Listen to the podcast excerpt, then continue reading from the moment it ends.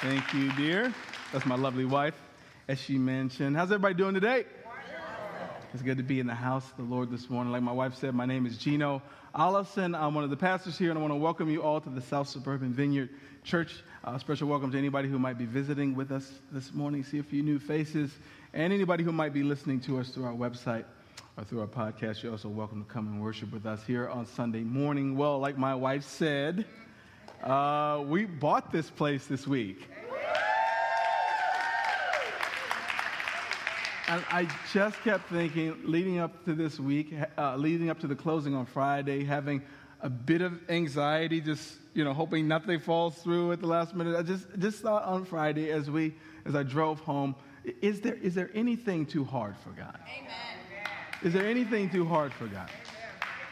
And so, for many of you know our story. Many of you have been with us. Uh, some of you from the beginning of this church. Others of you from the beginning of this journey, when we were just sort of thinking about it, just sort of entertaining the possibility, all the way to those leaders' meetings, those small little meetings that we had where we try to gain some wisdom and some consensus for this. And you all said, hey, Pastor, we're with you, let's go for it. And you showed up in a big way, and that means, that means the world to me Uh, as we put the news out on social media and all the partner churches, even the church in this community, the response to the news was like people were celebrating as if they had bought new buildings. And what this means, what this means for young church planters or pastors, maybe who aren't doing well right now, or people who are at the beginning of their journey, maybe people have been renting for years. The level of faith, not just our faith, but the level of faith rises when your brothers and sisters experience something good like this. And so I'm just so thankful uh, for all of the sacrifice and things that you guys. So we came into Sunday having met our down payment goal. And somebody called me on Tuesday and said, Hey, Pastor, we have another donation. Uh, do you want to come pick it up? I said, Yes. Because he's trying to get as much money in the bank before our closing. And I go pick up 12 mint condition, one ounce gold coins. Right? The person told me that when they were given these coins, they were worth $300 each, but when we sold them for over $1,200 per coin, per coin. And so, they, and they had already set up with a coin dealer downtown, so I had to take this gold down. Now imagine me work, walking downtown Chicago, knowing that I have $15,000 worth of gold coins, and everybody looks suspicious to me.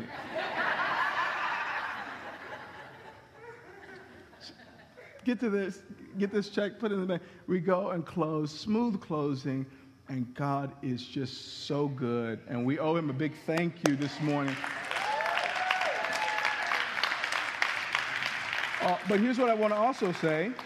Um, we are part of one of the conditions of the loan is that we have to fix the roof right away. So in the next couple of weeks, we're going to be spending $35,000 on a brand new roof. It's much needed. Some of you have seen the leaks.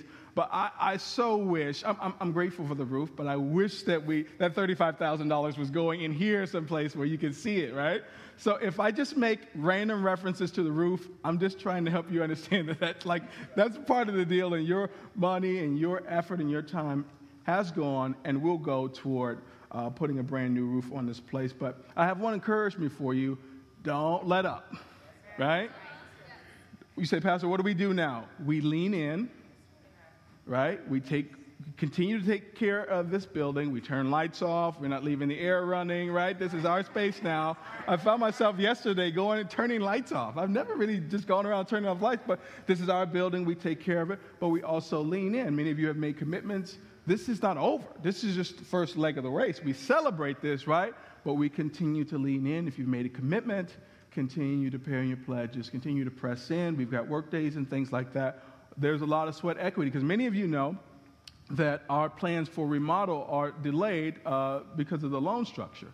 And so, what we plan to do over the next couple of months is to put as much sweat equity in this building and turn things around as, as much, on a budget, of course, uh, until we can get the remodel done. And that's going to take all of us, right? And so, what I'm asking is that we continue to lean in and to experience the goodness of the Lord. And so I'm just so full today. And this couldn't come at a better time, particularly because we began last week, last Monday to be exact, a 21 day fast, which is something that's very common for us. We start most of our fall seasons with a 21 day fast. And it's just a great opportunity for us to reset, right? To refocus because over the summer months, some of us get out of our routines, some of our fitness goals, some of our devotional goals, some of our spiritual disciplines and such just sort of fall by the wayside with just sort of an irregular rhythm to our life. And so we use this fall season as an opportunity to recalibrate, to refocus, and we usually install a 21 day fast. And basically, what a, fast does in a Christian sense is it causes us to examine, take inventory of our life, and figure out those things that are competing with God for our attention and affection. Maybe things that have just grown too large in our life. Maybe things that have sort of nudged God out on the throne of our life. And maybe you might realize, man, I'm watching a whole lot of TV. Man, I'm consumed by social media. Man, I'm putting on some weight because I'm not watching my, I'm not you know, going to the gym, I just, this thing has just grown, this good thing, this normally okay thing has just swelled to a point where it's gotten out of hand. And I need to intentionally pull away from eating or eating certain foods, pull away from social media, certain apps, pull away from this relationship or that relationship so that I might be able to give more focused attention on the object of my love and affection that is my Lord and Savior Jesus Christ. We're pulling away for uh, 21 days, not to just return on day 22, but like to maybe reset some new habits and to get into some new, more positive uh, things. And we've paired with that 21 day fast some opportunities like Saturday morning prayer. We had a fantastic prayer meeting uh, yesterday wasn't very well attended, but it was a sweet hour of prayer, right? We started our small groups. And some of you don't know that we also started doing what we call discipleship groups. Now, these groups aren't published, but these are leaders who have invited one, two, maybe three other people into small discipleship groups so that they can walk those people toward a more excellent life with Jesus, toward greater places of leadership and deeper measures of, of, commitment and devotion in the faith. So those discipleship groups, about three of those kicked off this week as well. And so we have opportunities to serve the poor. We paired all those things uh, at the beginning of the fall. And so last week we also began uh, our fall season with a brand new teaching series that we're simply calling Fit for Life.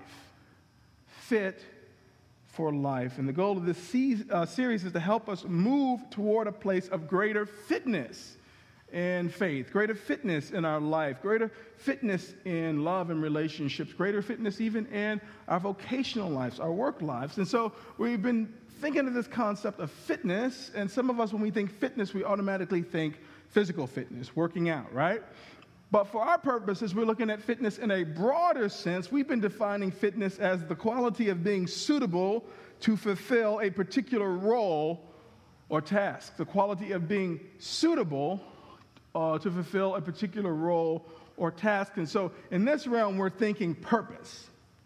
We're thinking fit for a purpose, fit for a role. And in our sense, we're talking about a God given purpose, a God given role, because we understand that as people of faith, that we are all designed with a specific purpose in mind. The psalmist says in Psalm 139, What fearfully and wonderfully made every one of my days you thought of before I was even born.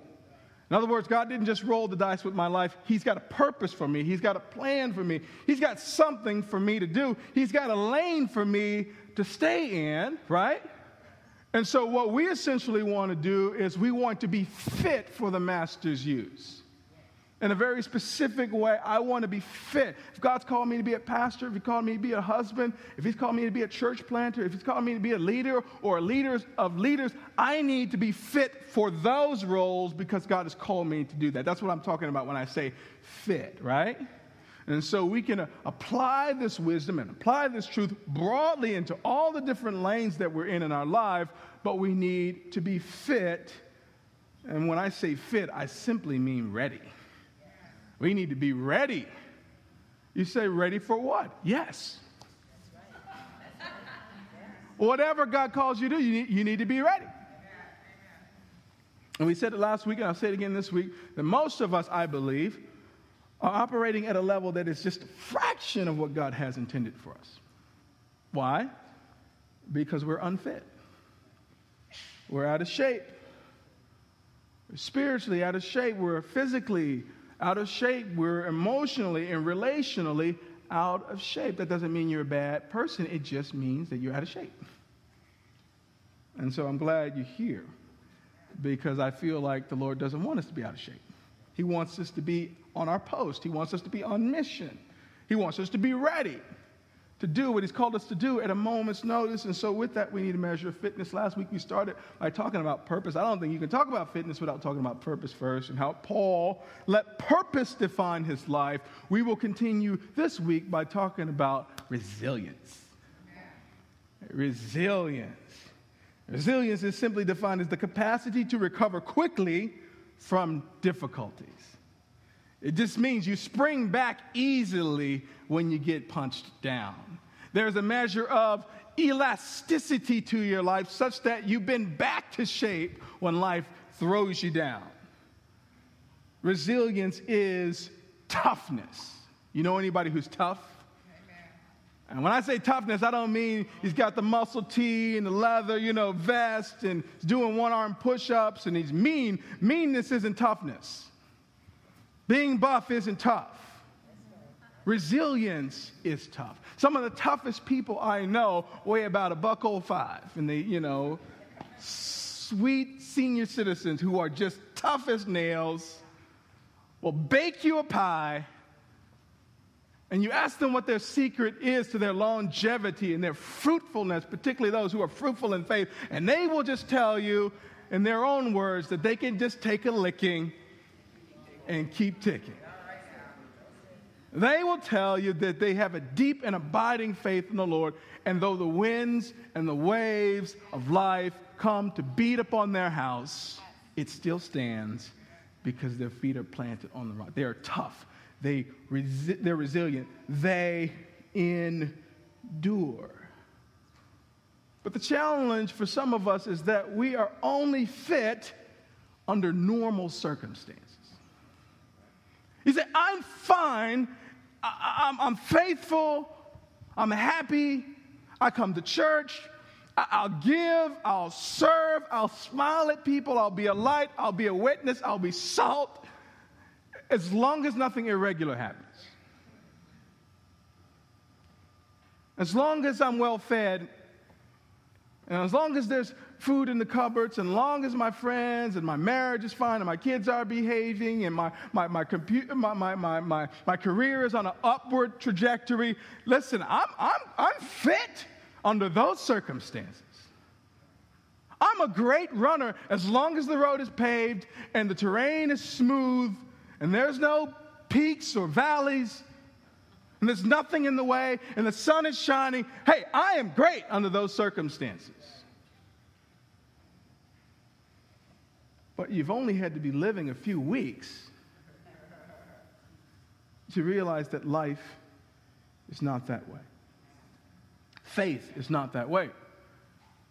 All to say that unless you have de- developed a uh, an understanding of how to weather storms and how to endure heartless as a good soldier and how to stay steady.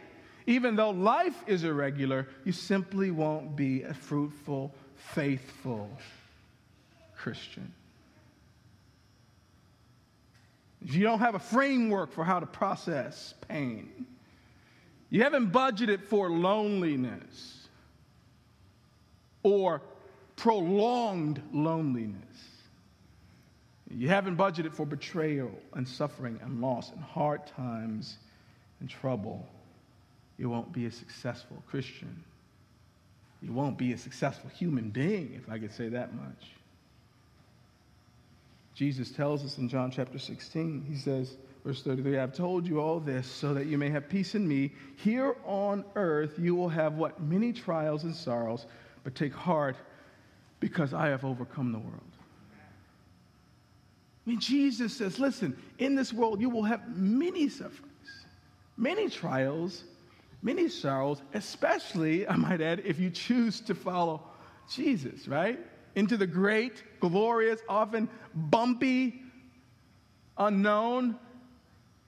But Jesus says, take heart because we win. I triumph. We win, right? But he doesn't sugarcoat this idea that there will be pain, there will be suffering, there will be trials. And for some of you, this is like a timely message today because you're in a season of your life where you're just getting hit on every side. In every meaningful area of life, family, your married, kids, vocation, the whole deal, it just seems like you're in a season where you're getting hit from all sides. You can't even celebrate like this building with us. You're like, that's cool and everything, but I don't know like where dinner's coming from. I don't know if I'm gonna be married in a month. Uh, there's big secrets my kids are hiding. I'm consumed by this thing. That's great news and everything. That's fantastic. But I've just been getting hit from every side. That's some of you in this room right now. Others of you would say, you know what? That's been my whole life. That's been my whole life. One blow after the next. I never can seem to catch a break. People all around me seem to be having all these great trials, but I just hit after hit, knock after knock, punch after punch, blow after blow. This is like a timely word for some of you. And yet others here today, today are new to faith, new to walking this thing out, and you found that your life was going kind of well, you know, like the devil wasn't messing with you that much until you started to be a real Christian. And all of a sudden, you're getting hit from every side. He said, I need, some, I need a rubric. I need some wisdom from heaven as to how to endure uh, faithfully as a soldier. In a word, I need some resilience. In another word, I need some toughness. Help me, Pastor, this morning figure out how to have some staying power. I'm glad you're here this morning. I'm simply calling this message Built to Last. Built to last. We're going to look at a passage of scripture. Would you meet me in 2 Corinthians this morning? chapter 4. 2 Corinthians chapter 4. And start at verse 7. There are Bibles, by the way, on the edges of your rows. Feel free to use those uh, Bibles. Uh, if you don't have one, feel free also to use your tablets or your phones. We're not at all offended if you interact with the scriptures Uh, on, your, on your devices. We'll also be projecting it on the screen. Built to last, 2 Corinthians chapter 4. While you find it, let me pray. Lord Jesus, thank you so much. God, you are so good. You've been so good to us, so merciful, so kind. You are a generous God, and we love you and worship you today, Father. But would you help us today develop a better framework, a posture, perspective on our pain and trouble? You help us to endure, be resilient, to be tough. Father, would you teach us this morning? Father, for those of us who are in trouble today, maybe even those who are suffering in silence. Nobody knows about what you're do, dealing with but you, Father. I just pray that the Comforter would surround each and every one of us today. Speak to us this morning. And Father, of course, we lift up our brothers and sisters on the East Coast being battered uh, by yet another hurricane, particularly in the Carolinas. Lord, would you bring your protection? I pray, Father, the church would arise and be the church in those regions, Father. And I pray, Lord, that you would spare lives and uh, assets and that you would do what only you can do. Come, Holy Spirit, be with them today, Father. Be with us this morning as we dig into the scriptures and try to seek a deeper measure of truth. Put power in these words you've given me to speak. Move the preacher out of the way so that your truth and your light might shine through. We ask all these things in Jesus' mighty name. All God's people said, Amen. Amen. 2 Corinthians chapter 4, starting at verse 7. This is Paul's second letter to the church at Corinth. We pick up in verse 7. Paul says this We now have this light shining in our hearts, but we ourselves are like fragile clay jars containing this great treasure. This makes it clear that our great power is from God and not from ourselves. Verse 8 We are pressed on every side by troubles, but we are not crushed. We are perplexed, but not driven to despair. We are hunted down but never abandoned by God. We get knocked down, but we are not destroyed. Through suffering, our bodies continue to share in the death of Jesus so that the life of Jesus may also be seen in our bodies. Yes, we live under constant danger of death because we serve Jesus, so that the life of Jesus will be evident in our dying bodies. So we live in the face of death, but this has resulted in eternal life to you. And so this is a rich text, uh, fitting for many of us today. And Paul begins in verse 7 by talking about the light of Christ is shining in our hearts. And what he's talking about there in verse 7, when he says the light of uh, Christ shining in our hearts, he's talking about the goodness of God, right? The love of God, the, the good news, the glory of God is shining from our hearts. He continues to talk about himself and humanity as fragile clay jars. Fragile clay jars that serve as the containers for the goodness, the light, the gospel, the glory of God. Fragile clay jars. And so Paul is not trying to despise or diminish or devalue himself or us as humanity. He's simply trying to point out the value of the light and the glory and the goodness of God up against the value of fragile clay jars like ourselves. He's saying you put in some really, really valuable things in some really plain base things. He's saying, like, we're containers of God's goodness and glory. And so, in doing so, Paul gives us some hint about humanity's purpose. And he alludes to this notion that we, fragile clay jars, broken, fallen, sinful, selfish humanity, we are purposed, where we're designed to carry God's light, His gospel, His glory, and to spread it around the whole world. That sounds awesome, right? But there's a catch. Because when you sign up to walk in that purpose, to be a carrier and distributor of light, a carrier and distributor of the gospel, a carrier and therefore a distributor of God's glory, a huge target is placed on your back. Because we serve a true and living God, but we have a worthy foe who hates our guts. His job is to kill us, to steal from us, to destroy us. Put simply, his job is to frustrate the plans and the purposes that God has for you and me. That plan, that purpose, including being a distributor of light, a distributor of goodness, a distributor of the gospel, a distributor of the glory of God. And because of that, among other things, pain is just a part of the Christian life. Trouble is a part of the Christian life. Betrayal and suffering and loss is a part of the human condition, particularly the Christian human condition. And so Paul gives us in verses 8 through 12 a window into how he views pain, suffering, and loss, a window into how he manages the suffering and the pain, the trouble he faces in his life, particularly the suffering that comes as a result of him being a person on mission. And so I want to look at this passage today and pull a few things out to help us to be built to last, to help us to develop and walk in a measure of toughness and resilience so that we can be people on mission, people of purpose. Amen? First thing I see here is that Paul gives us permission to acknowledge the pain. He gives us permission to acknowledge the pain. Now, this is important because this permission that Paul gives us, uh, not just through this passage, but other Pauline texts, it, it, it kind of cuts against the grain of what some of us have been taught as Christians. Some of us have become little liars. We've become great pretenders, and we've been taught to do so in Sunday school. We've been taught to do so by the preacher. We've been taught to do so and to be so by the Christian culture that tells you to just lie the pain away. Sure, you're getting hit on every side. Sure, your arm is just dangling by its tendon, an eye popping out of the socket, but you need to say, I'm blessed and highly favored. You need to say, I'm fine in Jesus. And maybe if you don't claim it, your arm will fix itself. And maybe if you don't claim it, there will be a positive balance in your checking account rather than a negative one. Just say you're all right.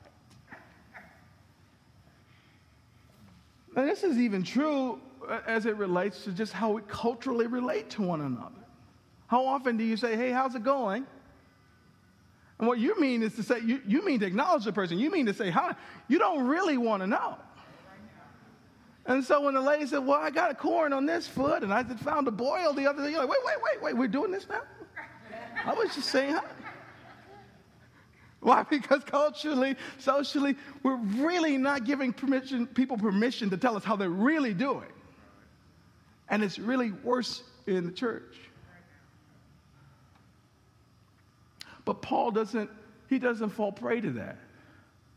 Paul acknowledges what he's going through. He acknowledges what he's gone through. He acknowledges that it's not been a happy time for him.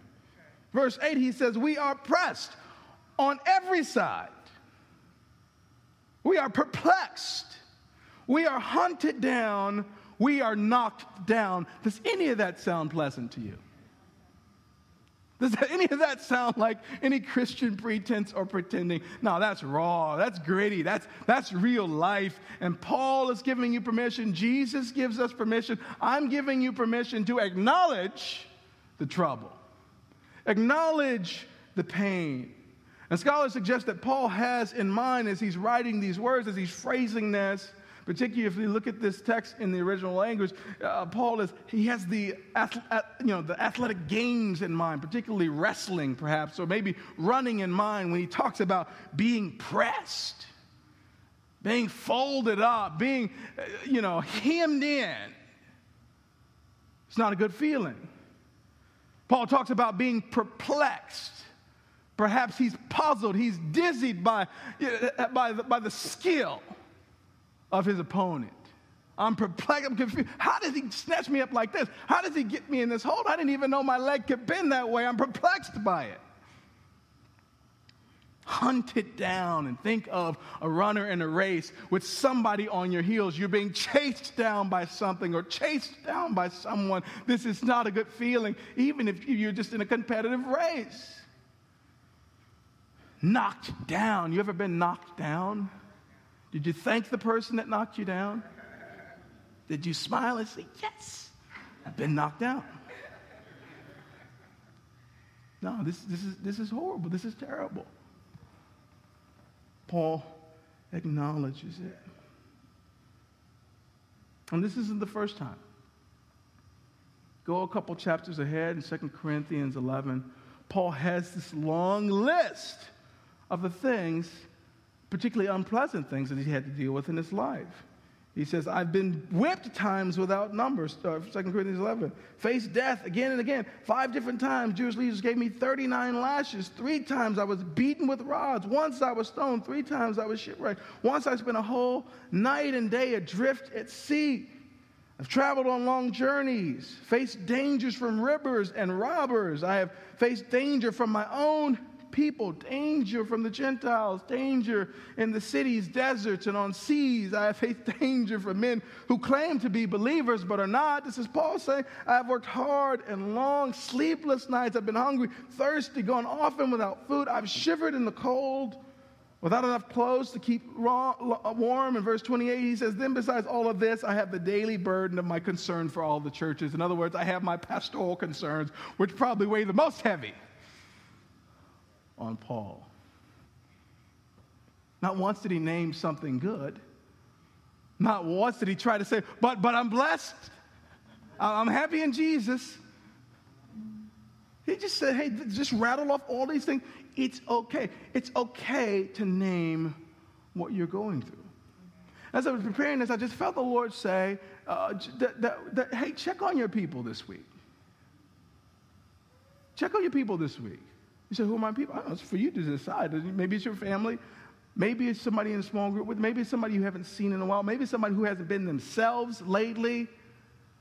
But I feel like as carriers of light, containers of God's glory, it's good news that we're supposed to be creating a culture of candor in our lives where people can share what they're going through without judgment.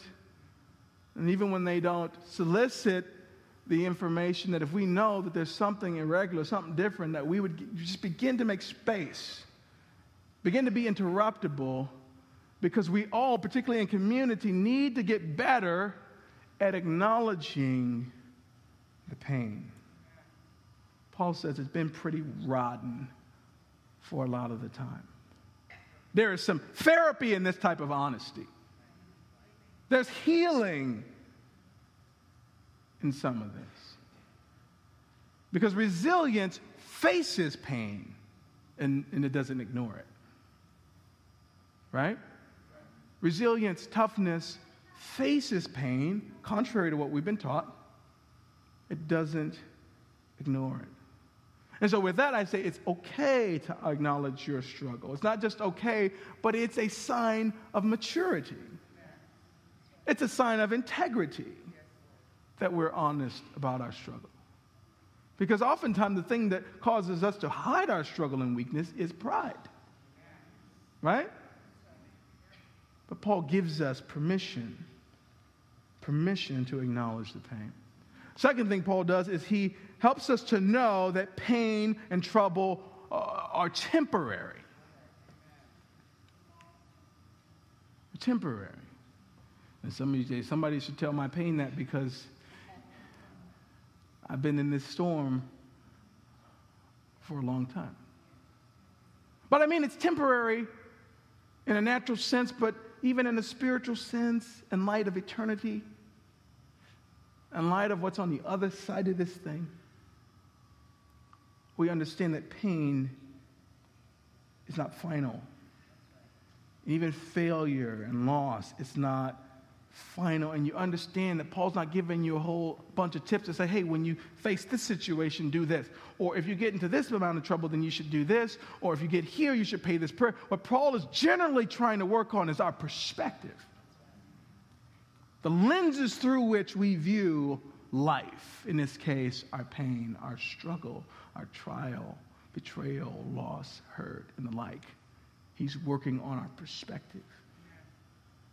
Given us some broad, applicable wisdom on how to have a renewed mind, as he talks about in Romans 12, that transformed mind from the inside out, changing the way we think, not reacting to the way that the world, to pain in the way that the world reacts to it, to have a transformed, renewed mind. He's trying to focus our transformed, renewed mind on how we relate to the most trying of times in our life. We're pressed on every side by troubles, but we are not crushed, he continues. We are perplexed, confused. This storm is dizzying, but we're not driven to despair. We are hunted down, but never abandoned by God. We are knocked down, but we are not destroyed. Notice the first thing he describes is what's happening, what he's in the midst of, what he's in the throes of. I'm pressed down. That's a temporary circumstance. But I'm not crushed. That's, that's final. I am persecuted People are coming against me. Circumstances of life have conspired against me. My spouse, or my children, or my friends, or my boss.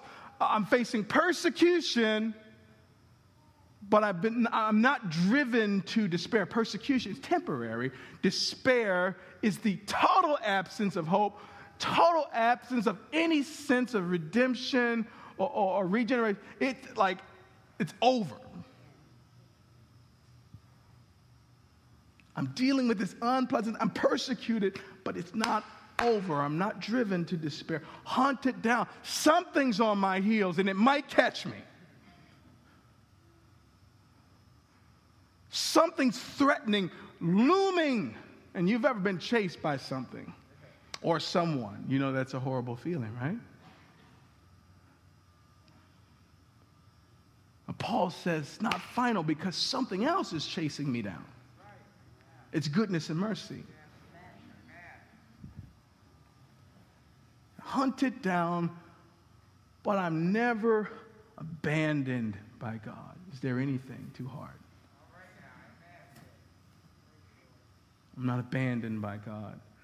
I'm knocked down. Some of you right here said, Preacher, that is a perfect description of where I am right now. I am knocked down. And you were just a breath away from feeling destroyed and calling the ball game. But today, Paul says you can be knocked down without being destroyed. You can be in a bad way without succumbing to that pressure and that persecution. Paul is driving at what? Our perspective. How we view the suffering, how we view the pain. You get two different people, identical circumstance, One's an overcomer, one keeps pressing on, one goes to work, one goes to church, one keeps serving, and the other one is totally consumed by it. It wrecks their life. They pull the emergency brake of life, it totally stops them in their tracks. What's the difference? Perspective. Vantage point by which they view their pain, their struggle. And what the tough, resilient person goes is that this is rough, but this too shall pass.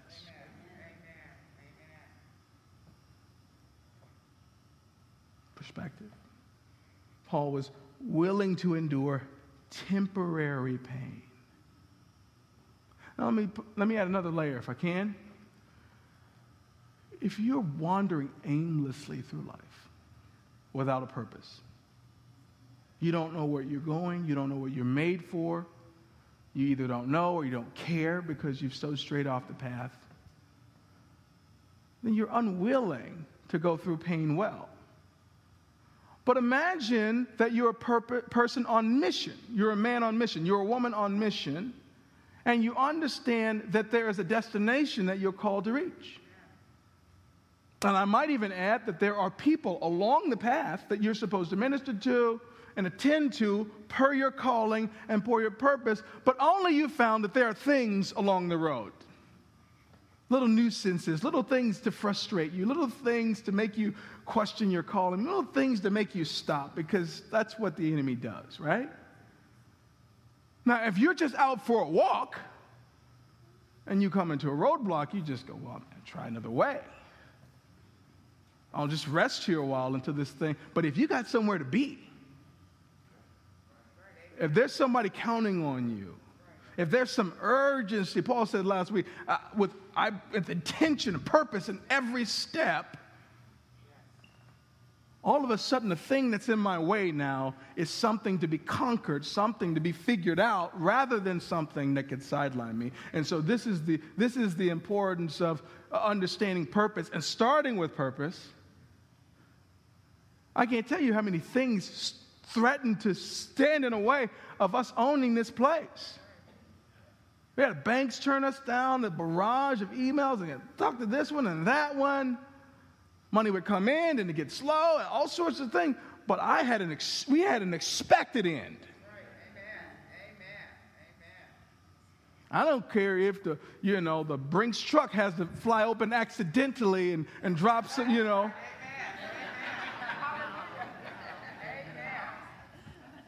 We're going to get this building one way or the other. I remember talking to BMO Harris Bank, the, the first bank we were, we were moving along, right? And the guy called me out of blue and said, "Hey, we're not, we, we, can't do the, we can't do the loan."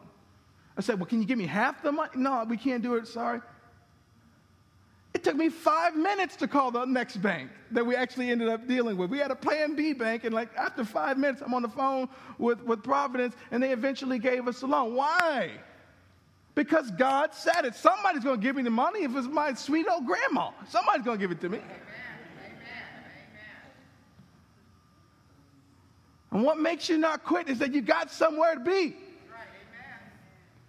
And what makes you not quit as a parent, as a husband, as a wife, as a discipler, as a friend, is that there's somebody counting on you, and those people counting on you are tied to your assignment in life, and so you got to get through it. And so Paul was willing to deal with temporary pain for what? For purpose. Right, amen. Amen. Praise God. Amen. Says some of us just don't have that level of resolve. Find two people in a similar circumstance, man, why is this person still, they have tapped into purpose. Why am I slow? Why am I just moseying through faith? Why am I so absent? Why am I so unfaithful? Why am I so unreliable now? What's happened is you've probably lost sight because of the circumstances of your life, you've lost sight of the mission, of the purpose that is so worth the cost.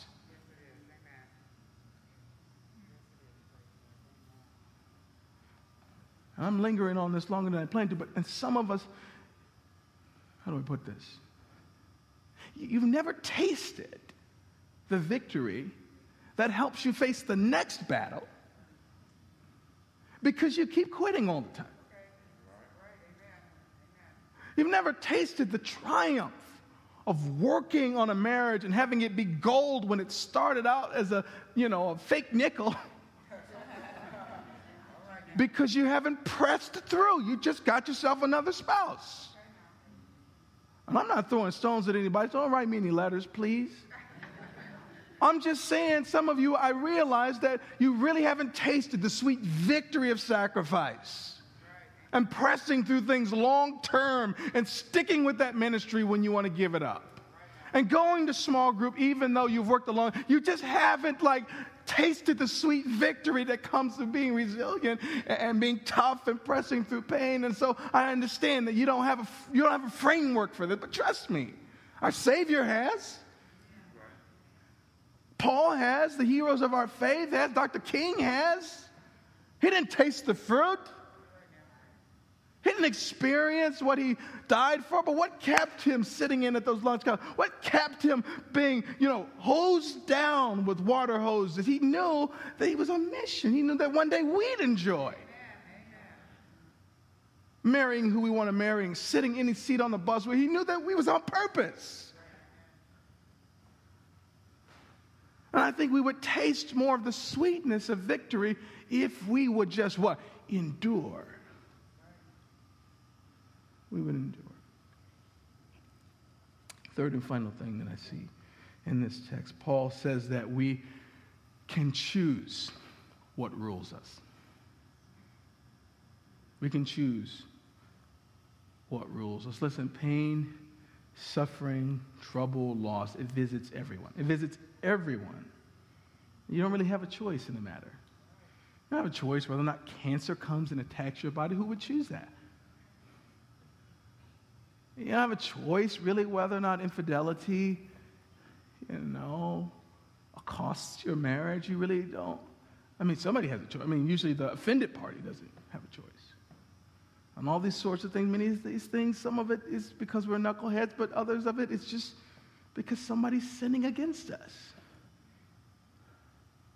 Imagine people in the Carolinas, they didn't say, hey, Lord, could you send a hurricane to like destroy all of my assets? But you can choose what rules and reigns in your heart. You can choose heaven's vantage over an earthly one. It all depends on how you see your situation. And the way I see it, you have two choices.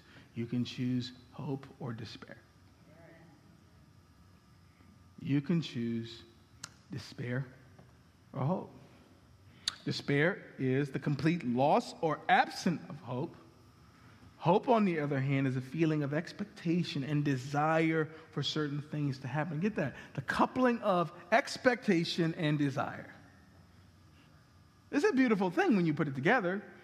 It's even more beautiful when you have noble goals, noble expectations. To put it a different way, it's a great thing when you have God given goals. God given aspirations. It doesn't have to be deeply spiritual. It can be family related. It can be, you know, relationship driven. It can be vocational. But when God puts something on you, and we see this marriage of expectation and desire. Not only do I expect it, like you can expect a root canal, you don't desire it, right? But I expect a building and I want it. That's hope. And you didn't know until today that you could choose despair or hope. Dr. Cornel West says despair might visit, but it doesn't win. It doesn't have to win. I can be gripped by despair. It can try to overtake me, like that wrestler puts me in a hold, but I get to decide what I'm ruled by. I get to decide which one of those sits on the throne of my heart. And my question is to you today will you be a slave to despair?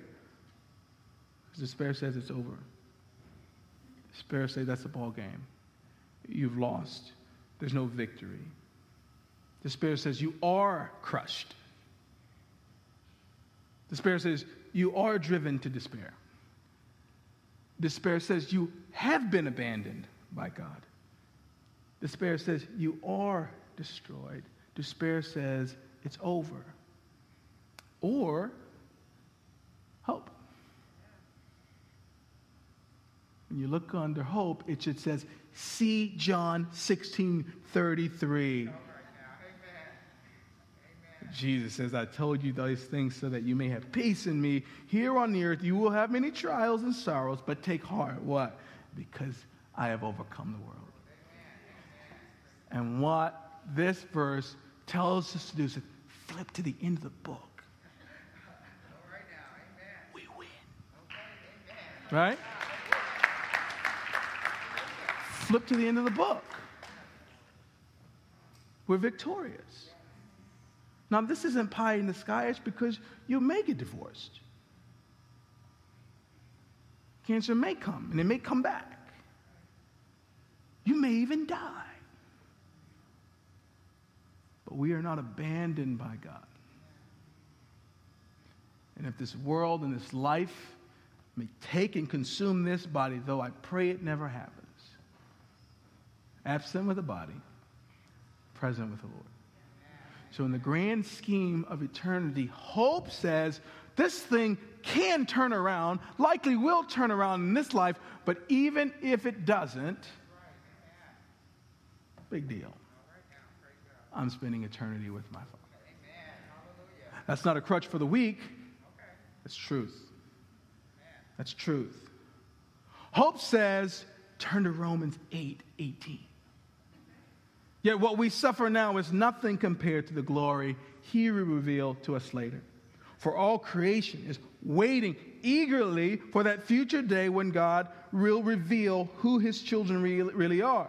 Against its will, creation doesn't have anything to say about this. Against its will, all creation was subjected to God's curse, but with eager hope, eager hope, the creation looks forward to the day when it will join God's children in glorious freedom from death and decay. We look forward to what? That glorious destiny, that glorious hope. This is what hope calls us to. We win. But you got to choose to walk in that. You got to choose to hope in that. You got to choose to be governed, be ruled, be gripped by hope and not despair. Because that hope, as the songwriter says, is an anchor for our souls. And that anchor keeps us from being tossed about by the winds and the waves, tossed about by bad news and bad people with bad intentions. Anchor for our souls because what? Our house, our feet are planted on the rock. Some of you are in trouble today. Some of that trouble is your own doing. Worship team, you can come up. And some of that trouble has just happened to you as a result of sinfulness of men and women in your life. What will you choose today? Will you choose to, in a healthy way, acknowledge the pain? Address it? Will you choose to see pain as temporary in the light of eternity? And will you decide what will rule you? And that is hope. So, my prayer is that today, as we worship, the Lord would just give you a new framework for your pain, that He would make you resilient, He would make you tough, He would make you be able to endure the things that the enemy sets in the path of your purpose, so that you might taste, even for the first time, some of you, just sweet victory because you've endured heartless as a good soldier. Let me pray. Lord Jesus, thank you so much for your word and your truth, your goodness, your glory and your light, which we undeservingly, Lord, get to be containers and distributors of that, Father, with you. Help us to be proud of that, to walk in that, the glory in that, that you would choose us to be your carriers. And for those of us who are struggling today, for those of us who are in trouble, for those of us who are in the midst of pain and loss and difficulty and stress, Lord, I pray that we would see our life and our issues with heaven's vantage,